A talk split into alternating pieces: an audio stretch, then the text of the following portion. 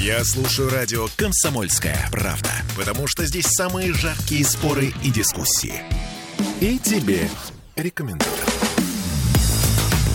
«Пять углов». Утреннее шоу для петербуржцев о петербуржцах. Бескультурным тут не место. А этот час давайте начнем с вопроса. Сколько звонков с неизвестных номеров поступило вам за эти выходные? Мы, мы уже привыкли к, к тому, что к нам кто-то постоянно звонит, что-то хочет, что-то предлагает. Вот, Да у меня, например, блокиратор стоит. Да? Да.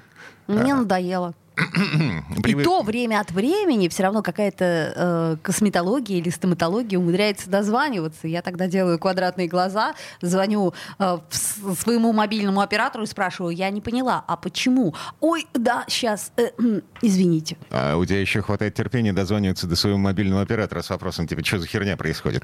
Это Ольга Маркина. Это Дмитрий Делинский. Мы в прямом эфире 655-5005, номер, по которому нам можно звонить голосом. Да, плюс 7 931 398 92 92. Это WhatsApp, Telegram и плюс трансляция ВКонтакте. Туда тоже можно писать. Что? Блокиратора на звонков с неизвестных номеров У нас нет, кстати сказать. У нас вообще все без премодерации. Так, и смотрите, а, значит, э, российские компании начали чаще скрывать утечки персональных данных. Вот те самые утечки, из-за которых наши с вами номера попадают в базы э, всевозможных коммерческих компаний, в лучшем случае, которые звонят нам роботам и предлагают пройти какую-нибудь косметическую процедуру м, э, бесплатно по цене в два раза дешевле, чем э, и вот это все. А в худшем случае звонит товарищ майор, а, а мне тут звонили из эм, а, из моего мобильного оператора с предложением э, предоставить им паспортные данные для того, чтобы актуализировать э, паспортные данные в моем личном кабинете в э, моем сотовом операторе. А ключи от квартиры, где деньги лежат, они тебя не просили положить э, в темный ящик? Слушай, я, я не спрашивал про ключи, я, я просто сказал, ребят, я знаю, кто вы и откуда вы звоните. Я знаю, зачем вы звоните. Я журналист, извините, идите лесом. У нас на связи председатель Совета фонда развития цифровой экономики Герман Клименко. Герман Сергеевич, доброе утро. Доброе утро. Так, цифры. Цифры, которые нас заинтересовали. Касперский опубликовал данные о том, что количество строк пользовательских данных в 2023 году опубликованных, да, увеличилось на четверть, составило 342 миллиона.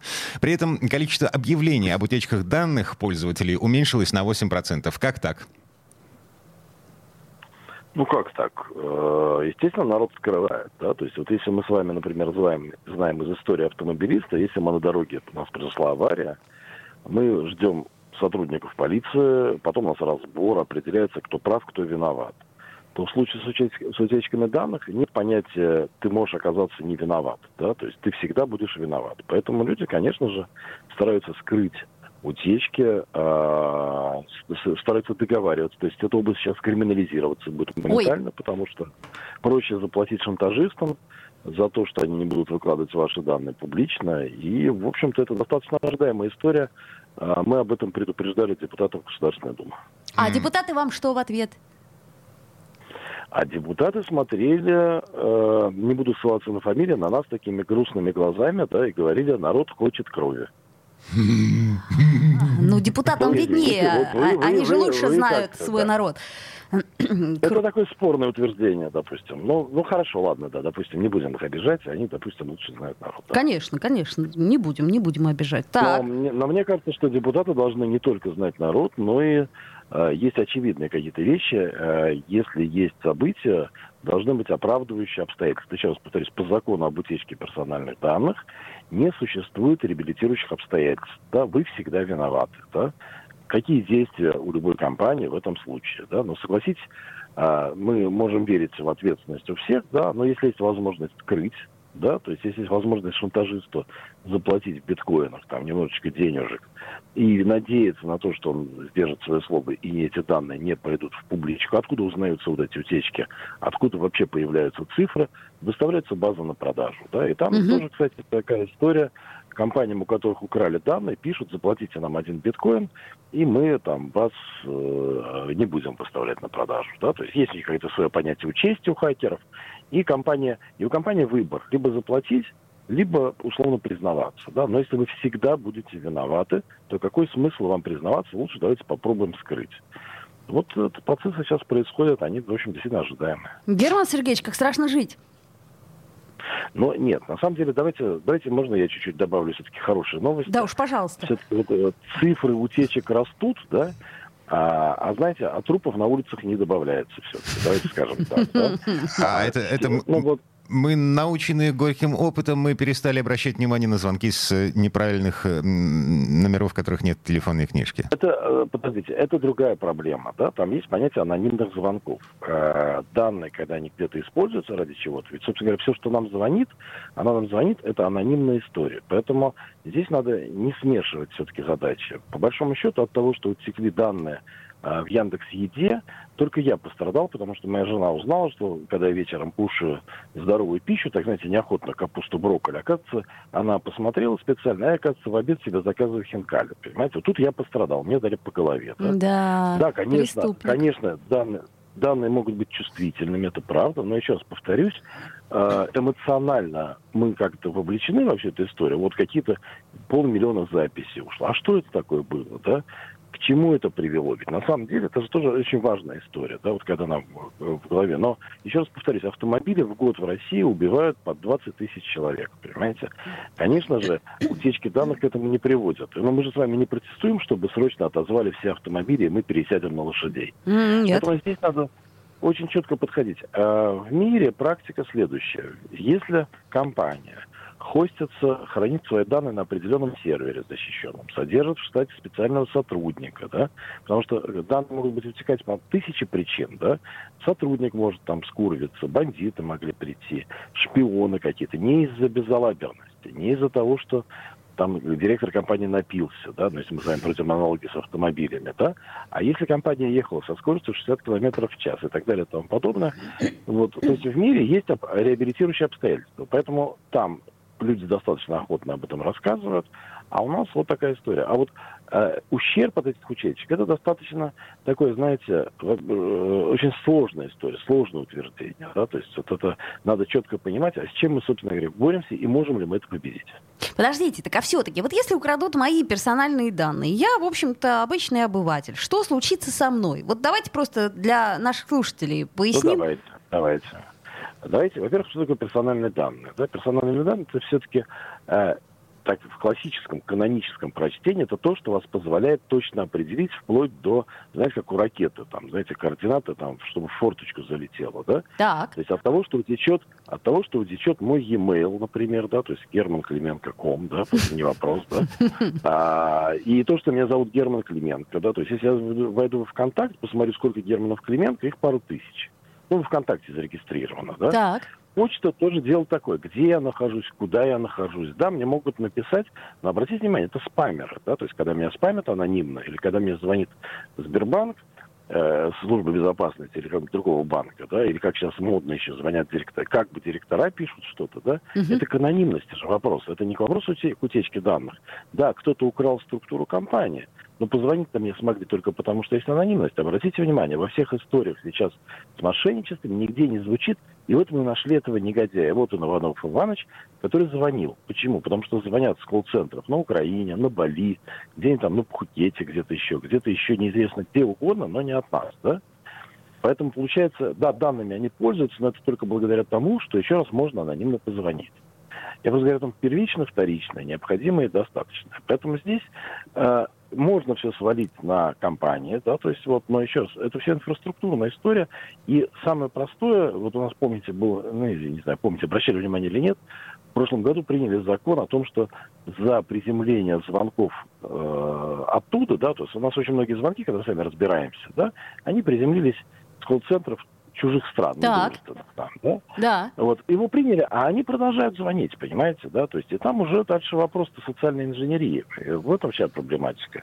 Просто э, эти данные, которые... Да, а вторая часть, вот когда мы говорим про перс-данные, еще важно понимать, да, вот утекли, а- одно дело, когда утек ваш паспорт, это действительно нехорошая история, да, когда утекли ваши банковские данные, это очень нехорошая история, я, я с вами согласен, да, а, но эти вопрос, а если утекли записи, ну, я не знаю, там, из контакта, да, то есть, или утекли, у вас закрытые записи, у вас там утекли данные оттуда, из вашего профиля, который вы заполнили. Но вы его так заполнили, в принципе, только открыли для группы друзей. Или утекли данные из Яндекс Еды, или утекли данные из магазина, где находится ваш e-mail, и покупки, которые вы совершаете. Это, наверное, давайте скажем, это нехорошо. Но является ли это действительно каким-то серьезным ущербом? Мы, когда на кассе стоим в магазине, все видят, что мы так покупаем. Поэтому здесь э, законодатель несколько, на мой взгляд, погорячился. И мы сейчас будем, ну, то есть, понимаете, здесь бороться нужно даже иногда бессмысленно, потому что иногда депутатов вражи нас защитить, знаете, как борются до последнего живого пользователя интернета, да. Вот. Ну, значит, посмотрим, понаблюдаем, потом будут править. Когда я с ними разговаривал на эту тему, они говорят, ну, давай посмотрим, как пойдет, потом внесем поправки в закон. Вот примерно так. Поэтому утечка персданных терминологически, э, это, давайте договоримся, что все-таки утечка персданных это данные, которые действительно, ну, например, утекли ваши данные из поликлиники. Да, действительно, это персональные данные, что, например, там у Иванова Ивана Ивановича диабет. Да? Это, это да, это то, за что следует сечь и пороть, но хочу обратить внимание.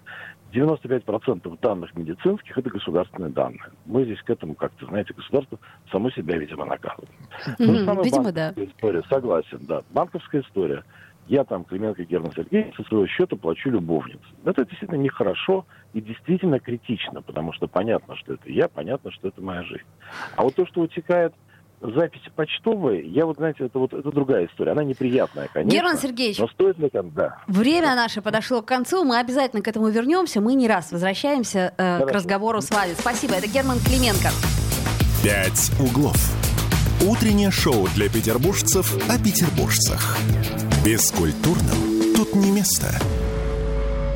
Я слушаю «Комсомольскую правду», потому что «Радио КП» — это корреспонденты в 400 городах России. От Южно-Сахалинска до Калининграда. Я слушаю «Радио КП» и тебе рекомендую. «Пять углов». Утреннее шоу для петербуржцев о петербуржцах. Бескультурным тут не место.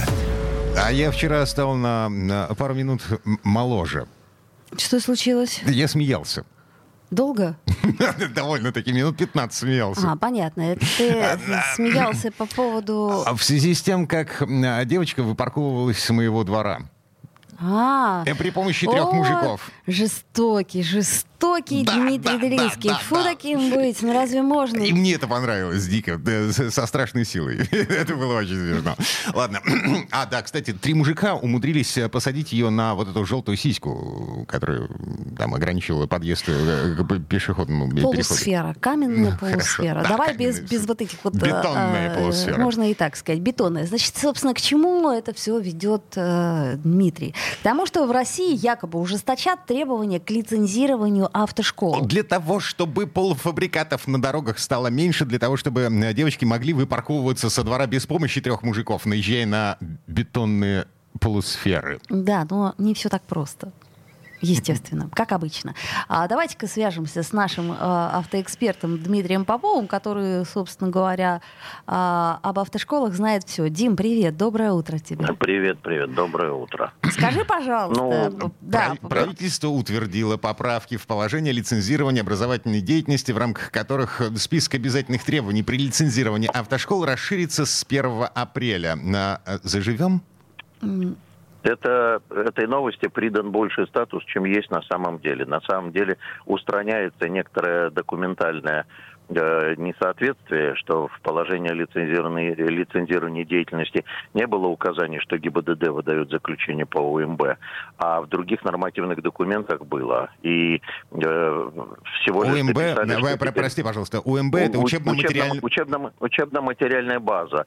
Э, все автошколы и без этого, ну, то есть вот э, без этого внесение в 196 и 273 законы это об образовании и о безопасности. Они и так, все автошколы, перед тем, как представлять документы на лицензирование, все получали заключение по состоянию учебно-материальной базы и выдавало его ГИБДД. ГИБДД при этом проверяла очень много всего. Это самый такой сложный вопрос для того, чтобы получить лицензию на ведение образовательной деятельности автошкольной. Слушайте, а все-таки что изменится и что они будут проверять? Ничего не изменится. Что будут проверять, я могу сказать. То же самое, что и проверяли до этого. Во-первых, будут проверять содержание методических материалов, имеется в виду э, плакаты и все, что используется в учебном процессе в классе. это э, э, раньше мы делали все это в железе, помните, там давно-давно пилили автомобили, я буквально вчера вспоминал, что я четверо «Жигулей» распилил для того, чтобы классы оборудовать. Вот. Сейчас это все можно заменить э, медийными средствами, то есть проектор, диск с плакатами, диск с учебными фильмами, это все э, такое быть. Кроме этого в классе должен быть этот самый «Максим-2», такой, такой вот, э, которого из класса в класс Что? водили при лицензировании. Про- Максим, два макет человека для проведения А. сердечно-легочной реанимации, искусственного дыхания, да. А есть Э, Максим у один? меня была- Извини, э, просто интересно. Э, а- Они отличаются наличием ног. Так, Дима, ладно, остановись. Вот, у одного ноги есть, у другого нет. У меня была веселая история. Я э, занятия с доктором шли потоком каждый день, и мы не выносили его из класса, а просто укла- оставляли его на столе, и чтобы не пылилась голова, накрывали полотенчиком. Утром на следующий день пришла уборщица и с истерикой бежала по автошколе с криками, что там покойник на столе лежит. Вот. Кроме этого, из серьезного, проверяются документы преподавателей и инструкторов. Это вот свидетельство о переподготовке и подготовке по тем специальностям, которые они проводят, в том числе и мастер производственного обучения вождению. Он же не инструктор документально называется, а мастер производственного обучения вождению. Ну и самое важное, что проверяется, это проверяется состояние учебной площадки, про которую все кричат, что их отменили. А Отменили это только на экзамене. А у автошколы она по-прежнему должна быть. По-моему, там 0,24 гек- четверть гектара. Да ладно, и да? она должна быть да, ровная, асфальтированная, с эстакадой от 11 до 16 процентов уклона. Подожди, и так она есть? со- 40 люкс. Они должны быть, и автошколы все предъявляют их. И приезжают, кстати, офицеры не четвертого отдела, которые курируют образовательную деятельность, а приезжают офицеры третьего отдела, которые дорожный надзор. И ходят по ней э, со специальными линейками, уклономерами, которые измеряют в том числе и уклоны, и ровность, и освещенность, фотоэкспонометрию проводят. Так что это такая себе серьезная история, и заключение это получить непросто.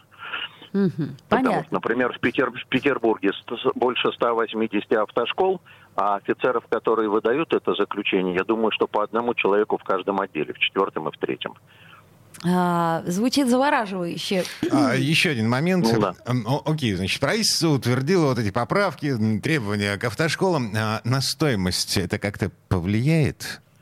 Нет, это никак не повлияет на стоимость. И более того, мне э, не понравилось в этой новости, которую вы мне прислали, что там говорится о том, что продление лицензии. Лицензия на ведение образовательной деятельности у нас сейчас по законодательству бессрочная.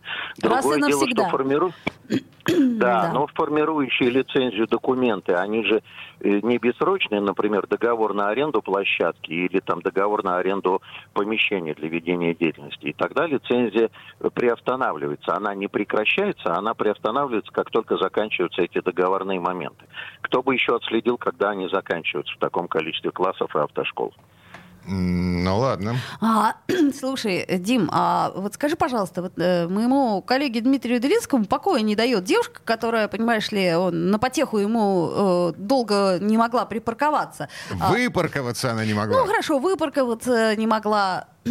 Так а сейчас вообще как вот учат э, парковаться-то нормально или нет? Я просто, я Ой. просто, просто часто Ну, наблюдаю вот- эту историю, вот когда... Это, вот это вызывает у меня самую катастрофическую улыбку, честно говоря, и негодование, потому что мы на каждом шагу кричим о том, что у нас 56 часов занятий по вождению должно быть и 134 часа теории.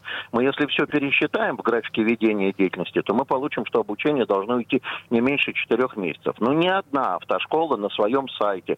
Сайты, кстати, все ссылки на сайты автошкол э, э, по закону размещены на сайте ГИБДД. То есть вы заходите на сайт ГИБДД, и там находите автошколы э, с их заключениями, лицензиями и ссылки на их интернет-ресурсы. На интернет-ресурсах везде пишут, у нас обучение полтора месяца, у нас обучение два месяца. Ничего не стесняясь, пишут о том, что мы вам дадим 14 занятий по 45 минут вместо положенных 56 астрономических часов. И никто на это никак не реагирует. Поэтому мне кажется, что вот эта вся борьба за качество подготовки водителя, она носит весьма себе такой косметический характер. Э, достаточно просто пройтись по всем сайтам образовательных учреждений и проверить, что они там офертируют. Как только мы начнем задавать вопросы, выяснится, что они не выполняют просто программ подготовки водителей, причем не примерную, ту, которую э, э, Минпросвет опубликовал в приказе, да, а свою собственную, они же на основании примерных программ в каждой автошколе рабочая программа, которая представляется при лицензировании, так они ее и не выполняют. А нам вот слушатели задают вопрос, какое отношение имеет ГИБДД к образованию? М, Вообще. ГИБДД имеет отношение не к образованию. ГИБДД имеет отношение к проверке транспортных средств на оборудованность средствами фото-видеофиксации и их исправное состояние. И ГИБДД имеет отношение на э, содержание учебно-методических материалов с точки зрения их соответствия э, нормативам ГОСТам, правилам дорожного движения и так далее, и так далее, и так далее. Ну и, соответственно, автодром как элемент э, имитирующий не то чтобы уличную дорожную сеть, но содержащий требования, касающиеся УДС, то есть уклоны, коэффициент сцепления с дорогой, э, уклон эстакады и так далее. Вот это ГИБДД проверяет. Оно не проверяет, насколько вы пользуетесь, владеете методиками подачи. Они проверяют исключительно в своей истории, касающейся технического оснащения, э, связанного с транспортом и всем, что касается преподавания. Соответствие учебно-материальной базы программы подготовки водителей. Вот так это называется, Ну, э, да, г- да, говоря да. сухим языком э, правительственного Да, постановления. да. Слушай, а сейчас учатся-то на коробке или на ручке? А то вот тут нам слушатель пишет, есть же градация, коробка, автомат или ручка? Надо и по- про парковку сделать градацию, только автомобиль с автопарковкой, и скоро все такие будут. Э, В смысле он про парктроник, я так понимаю. Не Значит, только я, про я, вид- я видел много. Я видел много плачущих девочек, у которых автопарковка не вписывается в те габариты. То есть она просто едет, и в тех местах, где бы я, например, припарковался, а автопарковка не видит в этом месте возможности для парковки. У нас сейчас очень сложно с парковкой из-за того, что город идеально убран. Мгм, да, Вот. конечно, прекрасно. И- Мне тоже нравится. Да, это сарказм, Оль. Нет, ну Вот, что ты? э, Э, э, А ты видел плачущих мальчиков? Секундочку. Да я и плачущих мальчиков видел. У Ну меня ладно. был случай, когда я во дворе вечером приехал, и на одном корейском автомобиле стоит посередине двора и рыдает, не может заехать задним ходом. Даже не параллельную парковку сделать, а задним ходом заехать не может. Это же катастрофа на самом деле. И э, никто ничего никуда. Что касается автомата и механики, учишься на автомате, тебе поставят... э, э, АТ в водительском А, да? удостоверении, на механику сесть не сможешь. Отлично, Если отлично. учишься и сдаешь на механике, то тебе ставят механику МТ в водительском удостоверении, и ты на автомат сесть сможешь. В общем, всем понятно, да, на чем надо учиться? Да. Нож- ножки на должны, механике, конечно. должны помнить ножки. Конечно, Как- как- как конечно. с педалями да, да, да, работать. да, да. Ам, а, Они у меня иногда настолько помнят, что я в автоматических машинах начинаю бахать и в тормоз, и в газ одновременно, Я уже желая привыкла. остановить ее. Я правда Я левую ногу под сиденье засовываю для того, чтобы она не- даже не дергалась туда. Пусть отдыхает нога, пусть отдыхает. А нам Григорий пишет, Да. город идеально убран, с Москвой не сравните. Между прочим, Григорий в Москве был на каникулах. Эм, не не просто так. Приезжай- приезжайте, Григорий, ко мне в Пушкин. Я А. вчера показал людям, которые не были в Пушкине, как у меня на Красноселке идеально Как убрано. здорово. Я не Мы- комментирую. Мы, мы завидуем тебе. Это Дмитрий Попов, наш автоэксперт. Встретимся с тобой на этой неделе в прямом эфире. «Пять углов». Утреннее шоу для петербуржцев о петербуржцах. Бескультурным тут не место. Чтобы не было мучительно больно за бесцельно прожитые годы, слушай «Комсомольскую правду». Я слушаю Радио КП и тебе рекомендую. «Пять углов». Утреннее шоу для петербуржцев о петербуржцах. Бескультурным тут не место. А, время пришло узнать главное. а, в- В Главное- смысле, на- а, какого цвета белье на тебе сегодня с утра? Э, Это Дмитрий Делинский. Вы можете э, закрыть уши бананами сейчас. Это была э, шутка, такая своеобразная шутка. Конечно же, о погоде, потому что меня, например, в выходные просто поразило то зеркало, но это, правда, на даче, которое было чуть-чуть залито водичкой, и вот по нему было вообще не пройти. Но в городе, однако, все растаяло, или не все. Вот это мы сейчас и Нам тут, узнаем. да, московские синоптики говорят, что а, половина той глубины сугробов, что насыпалась за зиму, уже растаяла и в ближайшие... 16 сантиметров до весны. Э, Да, 16 сантиметров осталось до весны. А, Значит, было а, сколько? 18... Нет, 28 сантиметров, а, 12 ушло, а 16 осталось. А у нас на связи наш метеоролог Юрий Куткевич. Юрий Арсеньевич, доброе утро. Здравствуйте. Ну, скажите, пожалуйста, на этой неделе, я так понимаю, уже все окончательно растает? Э, Все, весна? Весна наступила? Ну, судя по тому, что вот эта вот э, оттепель, она действительно будет очень продолжительная, такая затяжная. Э, пока даже, в общем-то, э, в ближайшие дни не видно ее окончания. Э, я не говорю, что это она будет, э, что это все, окончать вес, пришла весна. Еще бы. Но вот по поводу снега, действительно, э, в, в городе э, очень вероятно, что он э, к концу недели сойдет. Э, или практически почти сойдет. Вы там говорили, вот 16 сантиметров высота снега. Это было вчера, на вчерашний день. На сегодняшний э, день вот еще э, немножко подождать надо, скоро будет э, свежий. Ну, наверное, он еще уменьшился. И поэтому снег интенсивно тает. А, Юрий Арсеньевич, а вот у меня вопрос такой. У нас тут появилась новость э, буквально на прошлой неделе по поводу аномально жаркого лета на всей территории России. А, скажите, вот э, насколько этой новости вообще в принципе можно верить, насколько к этому можно прислушиваться? Ну, э, вы правильно выразили мысли прислушиваться можно, ну, есть новости, есть, надо, надо ее выслушать. А вот насколько ей нужно верить, это вот другой вопрос.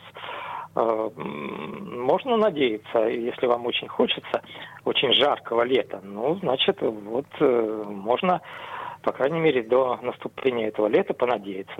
Ну, честно говоря, вот э, такие прогнозы, они очень ну, неопределенные. И верить им, во всяком случае, безоговорочно не стоит. Я совершенно целиком и полностью с вами согласна, поэтому не буду разделять панику или радость по поводу предстоящего якобы жаркого лета. А вот э, март у нас наш, наши слушатели спрашивают, будет зимним месяцем или это тоже еще рано говорить? А, ну, повторюсь, э,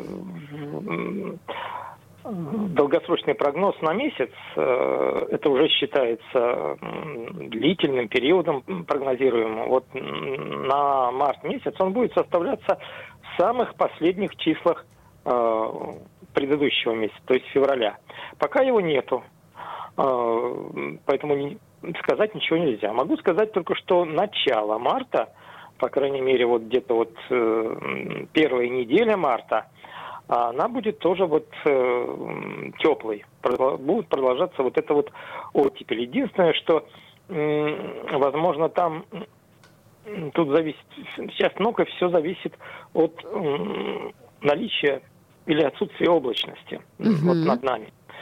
Когда э, такое серое небо затянутое и ночью, и днем, то и температура вот у нас на этой неделе примерно одинаковая и будет. А, ночью где-то 0 плюс 2, днем плюс 2, 4, она не меняется. А, а вот этой облачности не будет, она будет разрываться. А солнце-то уже весеннее. Да. Вот тогда, а, тогда днем дневные температуры будут э, подрастать, будут выше, а ночные, наоборот, э, при отсутствии облачности будет происходить ночное выхолаживание и э, могут вернуться ночные и утренние заморозки. Вот что вот э, вероятно и будет в самом конце текущей недели и вот э, в начале следующей. То есть, э, как говорят метеорологи, э, вот это вот э, суточный ход, он э, возрастет. Сейчас угу, он практически... Угу. Ровненько э, сейчас, да. Да, ровно очень. Что ночь, что день по температуре почти неотличимо. А вот э, если облачности не будет, то, соответственно, днем скачок температуры вверх, а ночью, наоборот, э, вниз. И этот суточный ход будет уже существенный.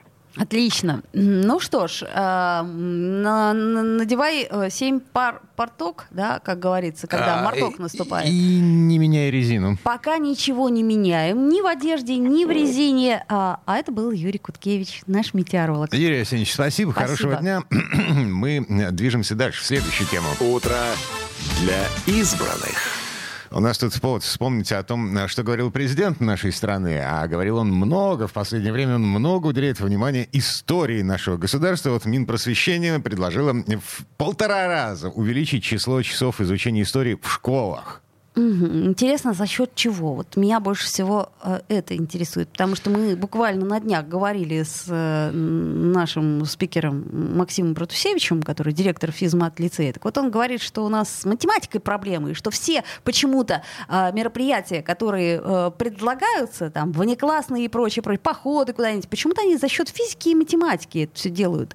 А, а у него интерес профессиональный, он заинтересованный лицо. Понимаю. Да, значит, Минпросвещение предлагает увеличить объем объем изучения истории в пятом, э, восьмом классах с двух до трех часов в неделю. С двух до трех часов в неделю. В а... девятом классе на изучение истории э, необходимо отводить по два часа в неделю. В общем, истории ничего в этом плохого нет. А у нас э, мы хотели поговорить с директором лицея 369 э, с Константином Тхостовым. А Константин Эдуардович у нас на связи? Звоним Константину Эдуардовичу. Ну, в общем, история действительно дело такое. Я помню, что когда я училась в школе, у нас истории не было. То есть она была... В смысле? Она была, но учебников не было, и мы ходили в библиотеки. А, понятно. Вот. Мне повезло, да. Значит, Маркина училась э, на сломе на цивилизации. Сломе цивилизации, и я помню, как мы сидели в Маяковке, как мы писали всякие э, трактаты, э, и действительно ее изучали. А у нас на связи Константин Эдуардович, э, еще Тхостов. раз напомню, Тхостов, директор лицея 369. А, Константин Эдуардович, здравствуйте. Добрый день. Как вам идея добавить истории? Идея давно назревшая на самом-то деле, но самое главное понять, в какие параллели, в какие классы это, эти часы добавлять. Ведь если мы говорим о старшей школе, то действительно очень важно, чтобы ребята не галопом по Европам неслись по актуальным вопросам нашей истории, чтобы действительно проходили фундаментально все то, что легло в основу наших с вами знаний. Ведь мы историю изучали не два часа в неделю, напомню, как это было ранее. Да? У нас даже на изучение отдельных битв Великой Отечественной войны уделялось 4-5 часов. Если мы говорим о битве о Москве, да, если мы говорим о блокаде Ленинграда. Это фундаментальная история, которую нельзя проскакивать и нельзя оставлять на самостоятельное изучение. Поэтому действительно давно назревшая история, давно назревший вопрос, и замечательно, что он именно в год 80-летия полного освобождения Ленинграда от фашистской блокады встал вот и вот, собственно, будет реализован в ближайшее время. Константин Эдуардович, а за счет чего? У нас, по-моему, наши дети загружены так сильно, куда еще что-то добавлять? Я просто не очень себе представляю. Вместо чего? Будем разгружать. Знаете, быть может, третий час физкультуры в свое время дал толчок развитию системы дополнительного образования, потому что я напомню, тогда, когда вводился третий час физкультуры, третий урок физкультуры, да, он как раз и давал возможность ребятам, помимо урочной, погружаться и во внеурочную деятельность. Но сейчас у наших детей 10 часов неурочки, система дополнительного образования при школах и в учреждениях дополнительного образования. Вот резервный час наличие имеет место быть. По большому счету всегда можно сбалансировать э, учебные программы, учебный план таким образом, чтобы фундаментально специальные дисциплины, русский язык, математика, история, не страдали. Не будем забывать о том, что у нас есть и направление, и э, до сих пор пока изучаемый, да, английский язык. Ну вот я лучше посоветовал других что? А, Константин Эдуардович. А, У нас полторы минуты. Да, это во-первых. Во-вторых, за живое задеваете, потому что а, человек, не владеющий иностранным языком, ну, извините, я не думаю, что это вот Я совсем, не владею иностранным языком, вот честно, и всегда считаю, хотите общаться со мной, берите переводчика на русский. Так. И ничего плохого во мне нет. Это спорные вещи, которые, по большому счету, ну вот э, для дискуссий в профессиональных средах. То, что иностранный язык нужен, да. Вот в каких объемах, это вот вопрос, который, на мой взгляд, все-таки оставляет э, почву для дискуссий в профессиональной среде. Три часа в неделю, два часа в неделю. Вот здесь как раз-таки вы задали вопрос, где взять часы, чтобы не перегружать детей. Я вам как вариант накидал два, как минимум, вполне себе реальных Принято. За счет иностранного языка и физкультуры. Ну что ж, а, как вариант, как вариант, это был Константин Тхостов, директор лицея 369. А, я а, пока не могу проанализировать внутри себя эту информацию. Мне нужно какое-то время. Я... А информация состоит в том, что Министерство просвещения предлагает в полтора раза увеличить число часов изучения истории в школах. В средней э, и в этой... Ну, в, в средних классах и в старших классах. Да, да, но тут вопрос, опять-таки, за счет чего, за счет каких часов. И тут пока мы ставим многоточие, потому что мы не знаем, откуда их взять. Ну, решим в ближайшее время. Сделаем паузу. «Пять углов». Утреннее шоу для петербуржцев о петербуржцах. Бескультурным тут не место.